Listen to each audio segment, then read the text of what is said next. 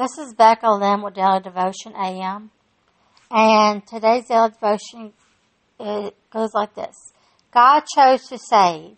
For God chose to save us through Lord Jesus Christ, not to pour out his anger on us. 1 Thessalonians 5 9.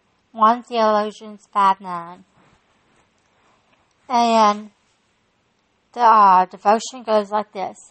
After reading through the Old Testament, people often mistake God as being quick to anger.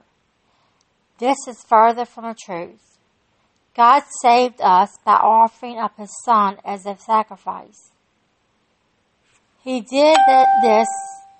He did this so that we can have a, a personal relationship with Him. He hears your prayers and responds to your heart with love. He showers you with blessings and brings healing to your life. Our God chose to save us out of love, not anger.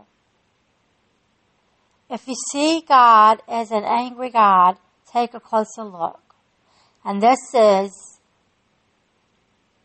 Daily Devotion with Becca Lynn, AM. Thanks for listening. Bye. Have a nice night. Bye.